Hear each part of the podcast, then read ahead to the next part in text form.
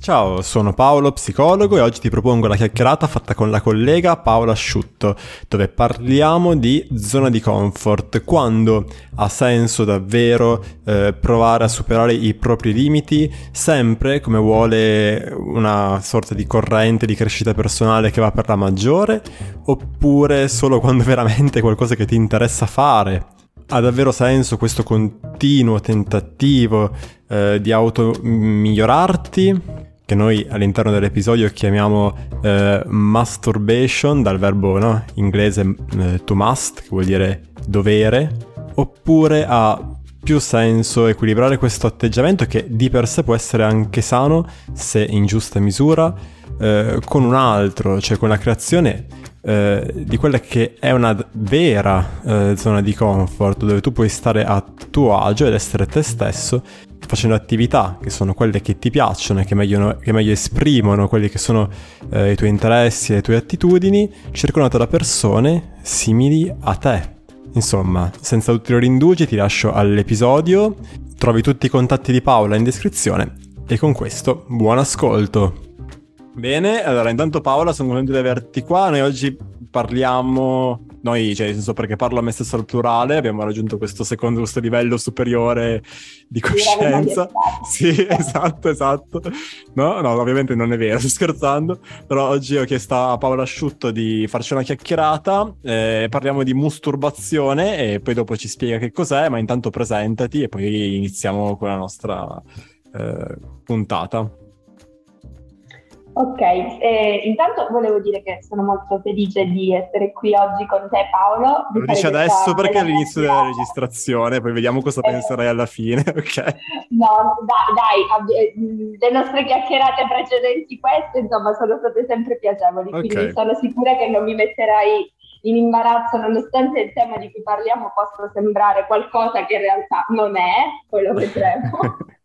E, allora, io sono Paola Asciutto, sono una psicologa, sono laureata in neuroscienze e riabilitazione neuropsicologica e come si deduce probabilmente dal mio accento vengo dalla Calabria dove lavoro anche.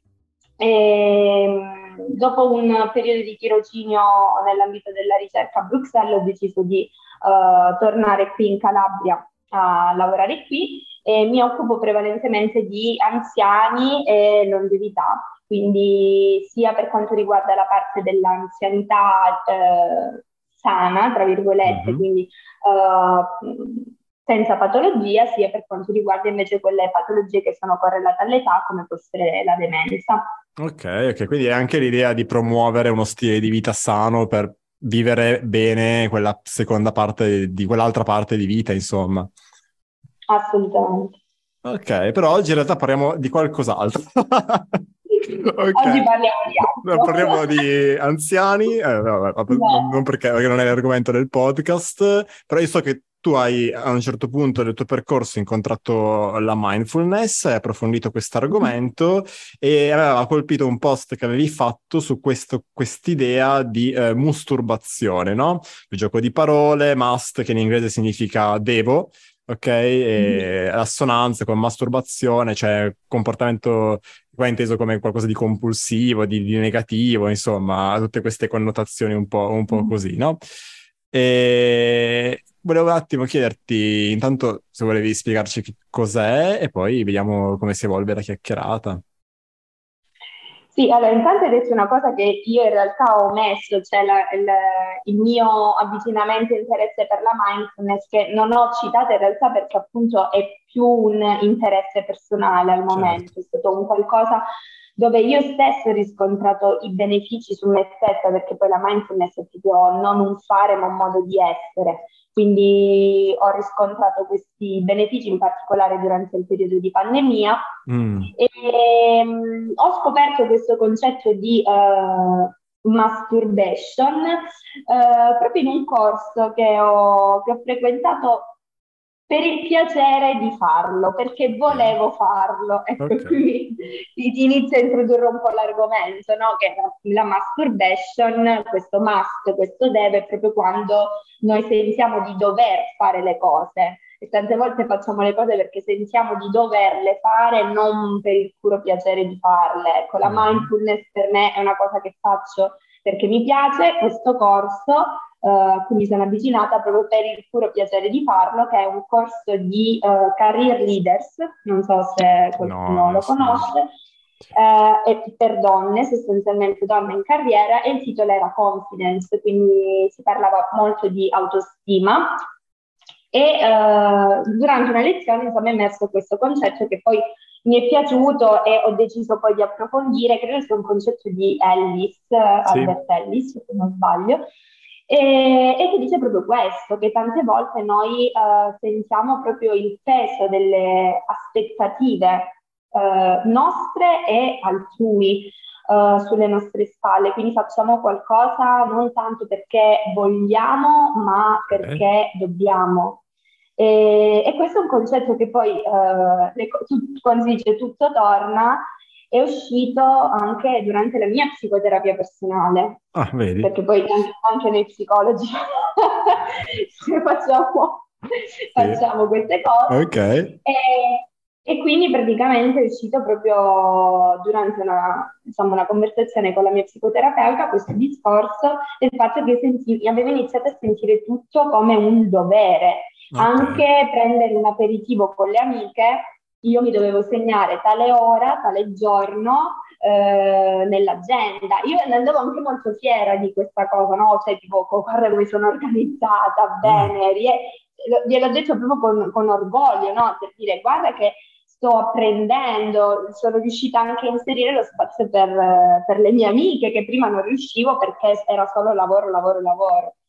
E poi c'è stato questo passaggio che nella sua semplicità mi ha proprio, come dire, aperto un mondo quando lei mi ha detto ma devo o voglio? Ok, pensano 150 euro, ok. eh, grazie. No, sto, scherzo, sto scherzando ovviamente. Siamo no, tutti ricchi così. È vero, però eh, cosa volevo dire? Eh, no, mi sembra che sia un tema in realtà per te importante, che è approfondito da un interesse personale, eh, ma che in realtà ha avuto un, un, risvolto importante nella tua vita.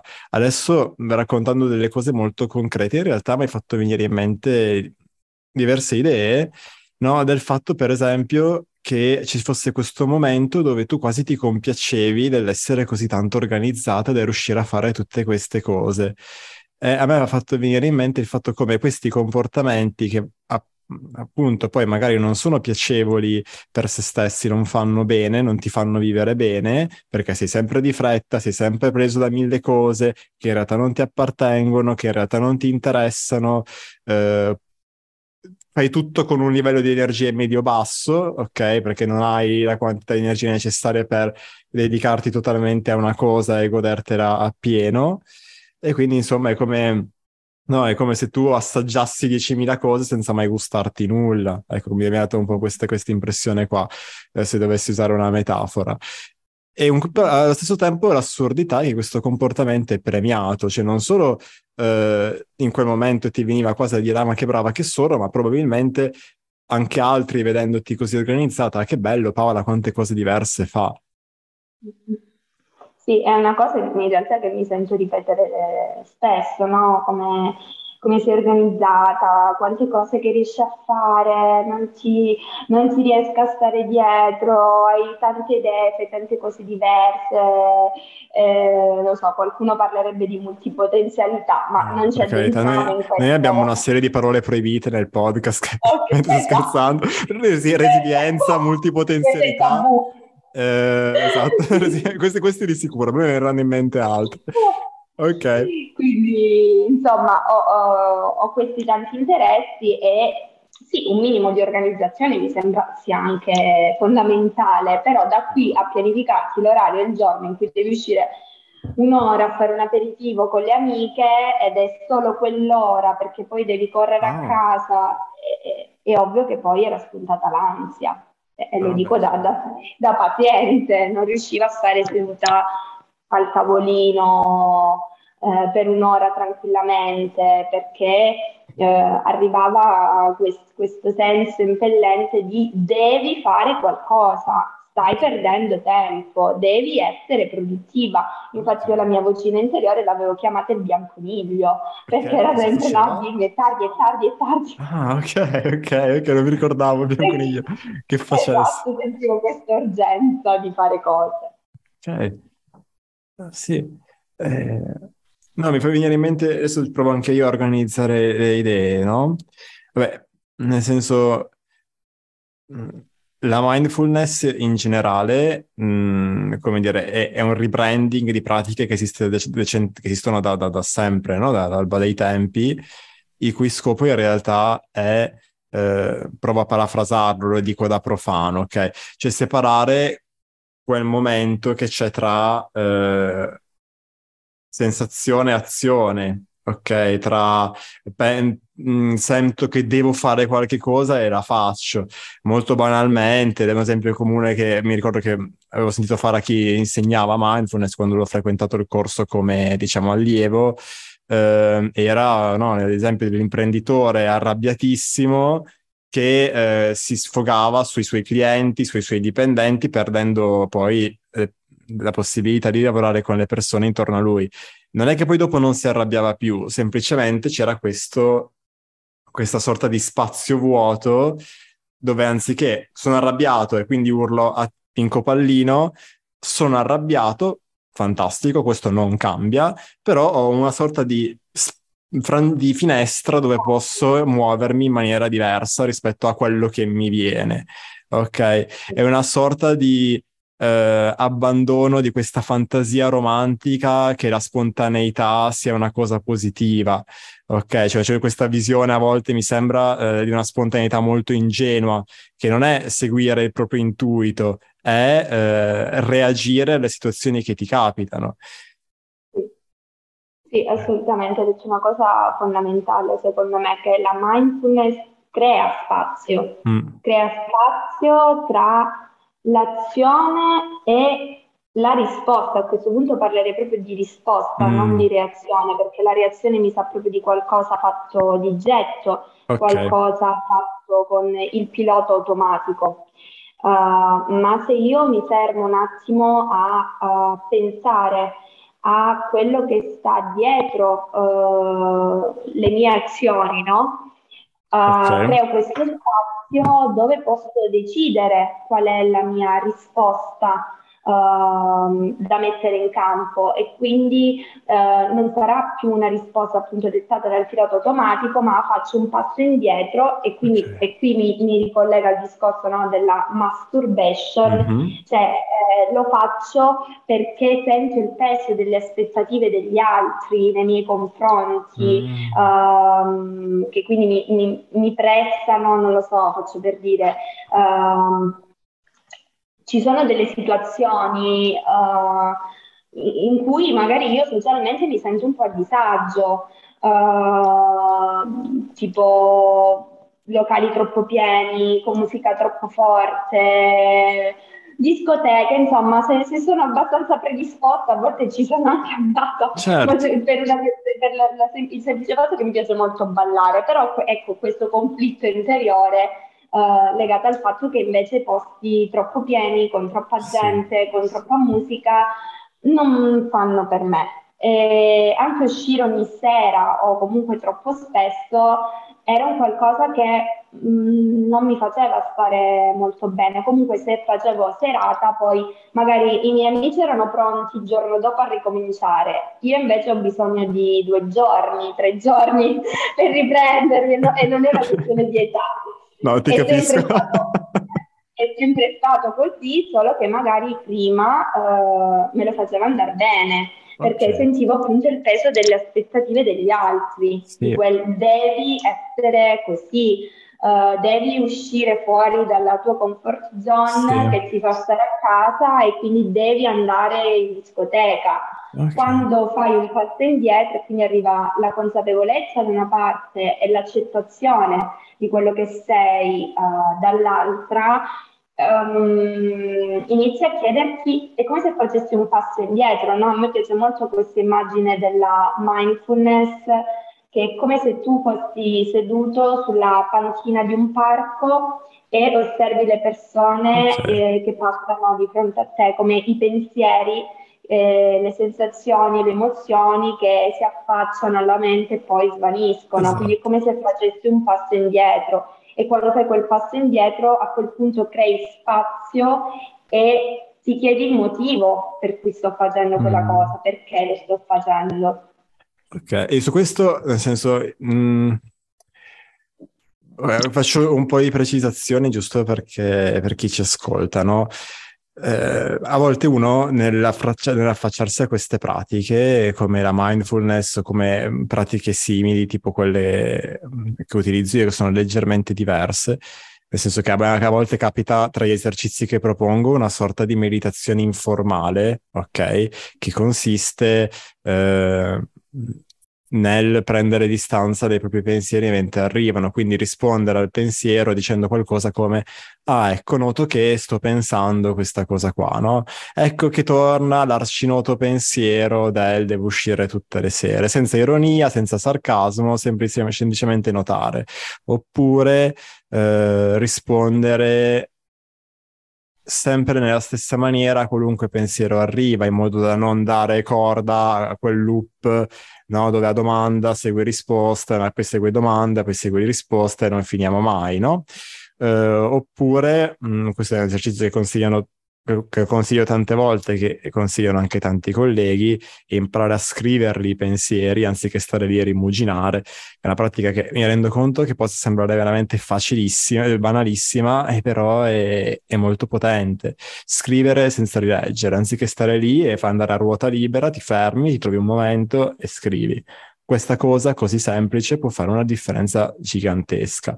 Ma il risultato che si ottiene ehm, facendo queste pratiche, non è propriamente la scomparsa di quei pensieri lì, non è che non hai più la sensazione, uso il tuo esempio, di il pensiero di dover uscire con le amiche, eh, di dover uscire tutta la sera, di dover raggiungere un'altra cosa, è che semplicemente noti il pensiero e te ne sbatti il cazzo, non lo fai soltanto perché è così, non lo fai semplicemente perché ti viene in ah, mente.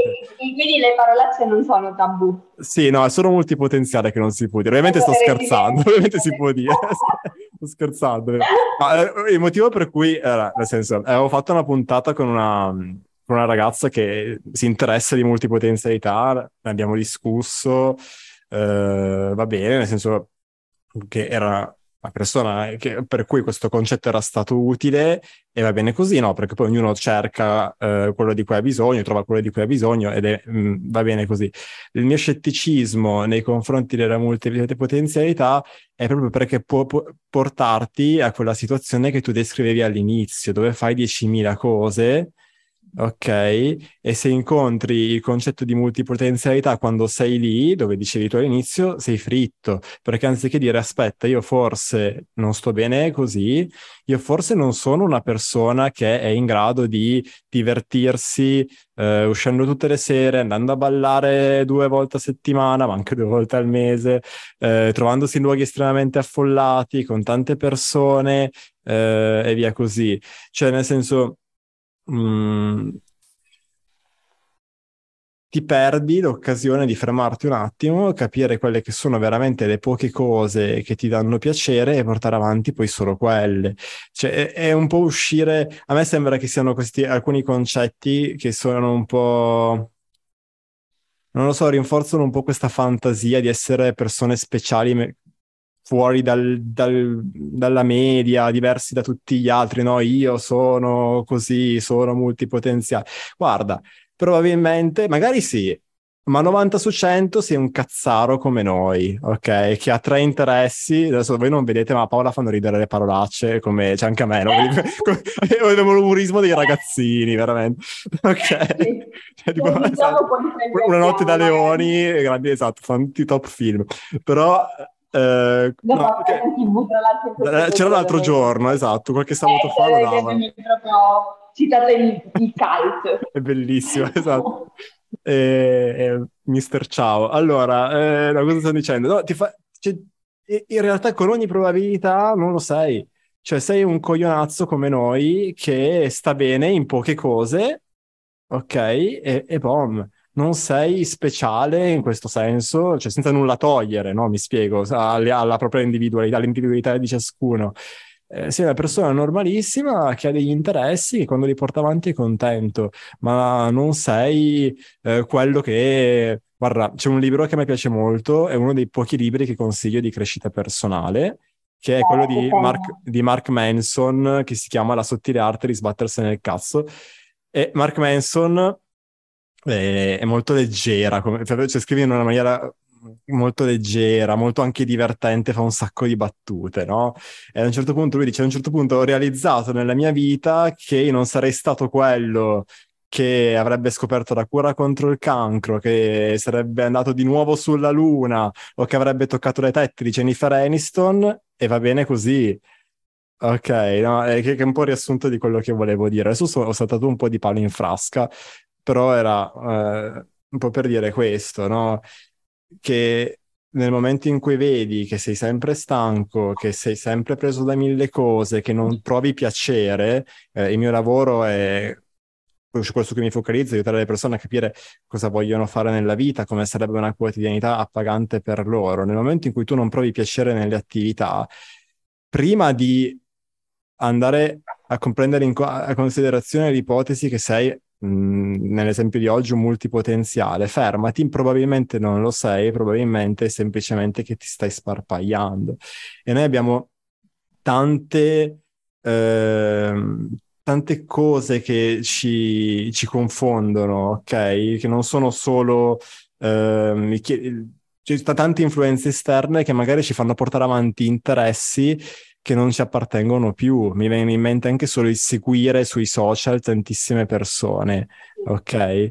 Eh, comunque una parte della tua attenzione, delle tue energie è spesa ad aggiornarti su eh, quell'influencer che si occupa di filosofia, ma in realtà tu sei uno psicologo e quindi la filosofia non è il tuo campo, eh, oppure, hai capito, oppure altre mille cose che adesso non mi vengono in mente perché sono le sette di sera. È chiaro? Ma infatti, sentendoti parlare, no, uh, mi è venuto in mente che anche per me la difficoltà più grande è, ed è sempre probabilmente eh, per quel devo, devo, devo, devo, è a lasciare andare. Cioè, quando mi mm. rendo conto che magari ho iniziato una cosa sull'onda emotiva del momento, perché va di moda, perché mm. l'ho visto fare sui social, perché ma capisco che per me non c'è cazzo di niente, no, non, cioè, non, non, mi piace, non riesco, non... è difficile lasciarlo andare perché quando lo vivi come un devo, il lasciarlo andare, che già lasciarlo andare è una parola Uh, come dire, anche abbastanza positiva, cioè eh, non viene visto come un lasciarlo andare, viene visto come un non ce l'ho fatta, è un fallimento, mm. non ho portato magari a compimento quello che dovevo fare. Invece magari volevo farlo, ho preso quello che mi andava, ho capito che non fa per me oppure ho raggiunto l'obiettivo che mi ero stabilito e amen e basta. Ma questo lo puoi fare solo se eh, lo fai per il piacere di farlo e con consapevolezza sempre, facendo un passo indietro e chiedendoti il motivo per cui stai facendo quella cosa. Mm. Cioè, è un po' come dire attraverso, nel tuo caso, no, queste pratiche meditative, eh, sei riuscita nel momento in cui ti ritrovavi ad avere questi pensieri a chiederti ma è una cosa che voglio fare o, è, o sono io che sto seguendo questo pensiero qua?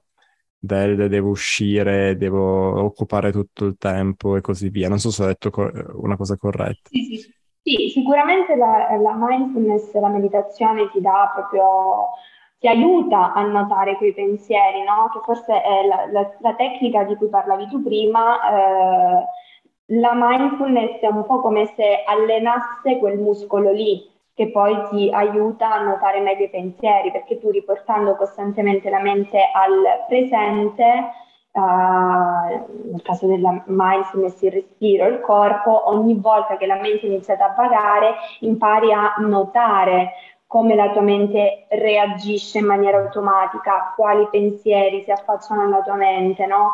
Perché dev- sento di dover uscire um, ogni sera perché magari il pensiero sotteso, che è quello che viene chiamato trigger, no? il mio innesco, sì. che poi mi spinge a reagire senza pensare, quindi esco senza pensare se voglio farlo o meno, e che, oppure che i miei amici pensino che io sono una persona noiosa e quindi non mi chiamino più per uscire.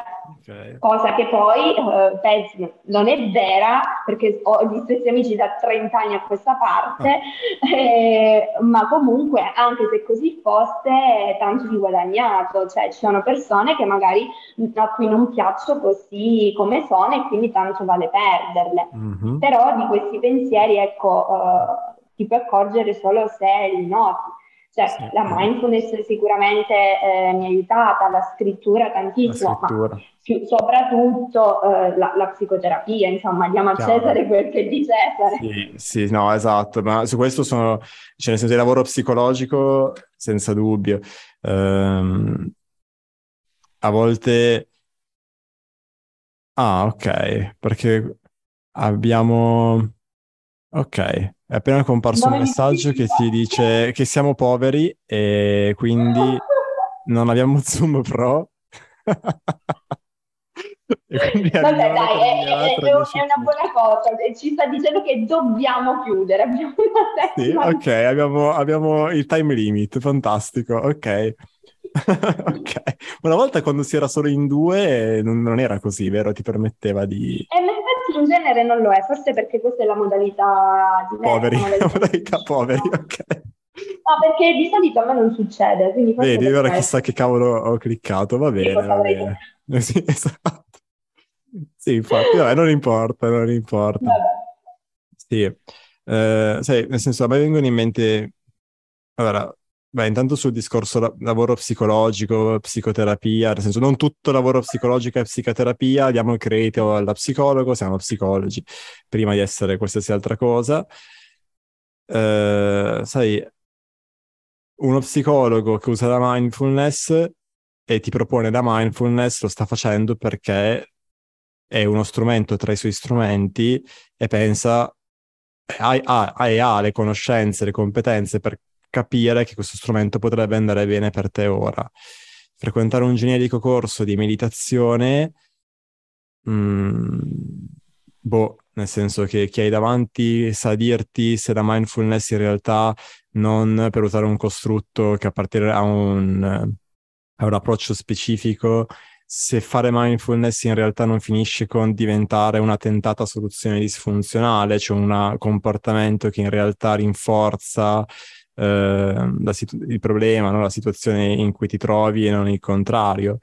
Eh, la cosa un po' triste, però è la verità, è quando tendiamo a risolvere le cose da soli, andiamo proprio a selezionarci quei comportamenti lì, eh, psicologi compresi, cioè quando, è per quello che gli psicologi vanno dagli psicologi, perché comunque quando guardi te stesso è come se ci fosse un punto cieco che tu non vedi e quindi finisci magari col fare esattamente le cose che mantengono il problema.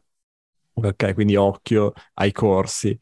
Eh, l'obiettivo non è fare i, i meditatori, ok? E l'obiettivo non è neanche quello del pensare positivo, cioè di contrastare alcuni pensieri con altri, è semplicemente di sbattersene. Cioè il fatto di avere un pensiero non significa che io poi debba agirlo ok? Eh, e non significa neanche che debba scacciarlo, eh, non ha nessun impatto sulla mia vita una volta che ho imparato a prenderne distanza. Lo noto e buonanotte al secchio e continuo a fare quello che voglio e anzi posso fare quello, posso fare quello che voglio e non seguire... Eh, dei valori che magari non mi appartengono, no? A me quando, quando stavo pensando um, a questa chiacchierata, alla, mus- alla mastur- masturbation, che non è farsi le pippette, no? Cioè a questo punto dovrebbe essere chiaro. Quelle mentali. Quella, quella è un'altra cosa, esatto, sì, sì. Okay. sembra appropriato per le pippe mentali. esatto, esatto, esatto. Eh, a me venivano in mente no? concetti come quello di perfezionismo o di competitività, eh, l'avere come valore, questa è una cosa che ho già detto altrove, però avere come valore quello di, del automiglioramento va benissimo, ma se bilanciato con qualcos'altro. L'automiglioramento da solo è autodistruttivo, non conosce un limite. Sei tu che sfrutti te stesso come eh, un capo estremamente autoritario e poco lungimirante, in realtà sfrutta un suo impiegato. L'equilibrio è tra l'automiglioramento e l'autoaccettazione. Ok, come fai a sapere su che piatto della bilancia stai? Mm, poi ovviamente lascio dire, te, lascio dire anche a te la tua. Quelli che tendono su, troppo dal lato autoaccettazione si esprimono con parole del tipo eh ma io sono fatto così eh, arrivo in ritardo, eh, ma perché è un periodo in cui non posso fare altrimenti. Eh, sono una persona distratta, sono una persona confusa, eh, voglio, non voglio impegnarmi in una relazione perché questo è un periodo in cui voglio sperimentare e così via. Hanno tutte queste modalità autogiustificanti. Che si, insomma, si autogiustificano, che comincia a essere tardi per tutti. Dall'altro, però, eh, chi sta dall'altra parte è sempre alla ricerca del passo successivo da fare. Non so se tu vuoi aggiungere qualche cosa. Sì, mm, da come l'hai descritta tu, ecco, forse io più che utilizzare il termine accettazione, mm. um, utilizzerei il termine quasi autocommiserazione, no? Tipo sono fatto così, uh, cioè questa è la mia identità, non posso cambiare, mm-hmm. non è mhm. che ho sbagliato, sono sbagliato, che la, la scelta dei termini è sempre molto importante. Invece quando c'è proprio un'accettazione profonda è un osservare le cose così come stanno e prenderne atto, perché nel momento in cui io prendo atto di come stanno le cose, è, è, solo allora che io in realtà le posso cambiare, perché in realtà nel mio sforzo di cambiare le cose, di raggiungere un obiettivo perfezionistico, non so se si dice, ecco, sono sempre le sette di sera, magari eh, non ci rendiamo conto eh, dello stato in cui siamo e mi ricollego a quello che dicevi tu ed è lì che mettiamo in atto delle soluzioni disfunzionali senza rendercene conto. Eh, non mi ricordo bene com'era quella frase che diceva uh, che non, non, può esistere consapevolezza senza accettazione, mm. né accettazione senza consapevolezza, perché mm. la consapevolezza senza accettazione fa paura però l'accettazione senza consapevolezza diventa un qualcosa di sterile e passivo, no? Non ci porta da, da nessuna parte. Chiaro. So se ho, no, ho risposto. È, è, come, cioè, come, mi sembra che anche tu abbia espresso il concetto per cui si tratta di una questione di equilibrio, no? L'obiettivo non è fare tutto, fare tutto non è possibile in quanto siamo limitati. Eh, l'obiettivo è arrivare ad avere una quotidianità in cui tu ti possa riconoscere, eh, guardando la quale, cioè osservando le attività che ti trovi a fare, tu possa dire ok, questo sono io. Mm, quando faccio questo sto bene, senza eh, velleità perfezionistiche tipo essere sempre felice, sempre al top, questa cosa non è, non è possibile. Però riempita di qualche, cosa, di qualche cosa che ti caratterizza, no? Cioè, è un po' come se tu osservassi la tua vita e, riconoscessi di aver lasciato un pochino quello che è il tuo segno eh, sul mondo, sulla realtà che ti circonda, anziché finire con l'essere sparpagliato di qua e di là e col seguire mille cose che però non hanno nulla a che vedere con chi sei tu, solo perché ormai sono anni che seguo quegli influencer, ormai queste persone le conosco da tanto tempo, si è creata questa abitudine ehm, è uscita una nuova serie TV di cui fino a ieri non sapevo nulla, ma essendo che tutti ne parlano, allora devo guardare almeno il primo episodio e a me in realtà di guardare il mondo, di vedere il mondo non frega un cazzo perché mi piacerebbe vedere due o tre città specifiche, però però mi ritrovo a finire a guardare il Grand Canyon perché è una di quelle cose che bisogna fare prima di morire. Ok? Eh, sì. Oh, abbiamo sì, un minuto e venti prima della fine del mondo. Eh, okay. Cosa vogliamo dire in questo minuto e venti? Direi che diciamo dove, intanto dove ti possono trovare se vogliono scriverti per insultarti, non è vero, non, non fatelo. ok, dove, si tro- dove ti trovano? per chiederti altre allora, informazioni, approfondire, eccetera. Allora, su Instagram uh, come Paola Asciutto Psicologa, Paola Asciutto senza la A, e anche su Facebook, idem, e anche sul mio blog che ho aperto da pochissimo, quindi ancora in fase insomma, sperimentazione, sempre con la Paola Zeira Asciutto Psicologa, eh, dove pubblico qualche articolo insomma, più approfondito. Okay. Però insomma in direct rispondo, ecco. Scriverò tutto poi sulla descrizione dell'episodio. Bene Paola, abbiamo meno di un minuto, io farei che salutarti e grazie della chiacchierata. Grazie a te, è stato un piacere. Allora.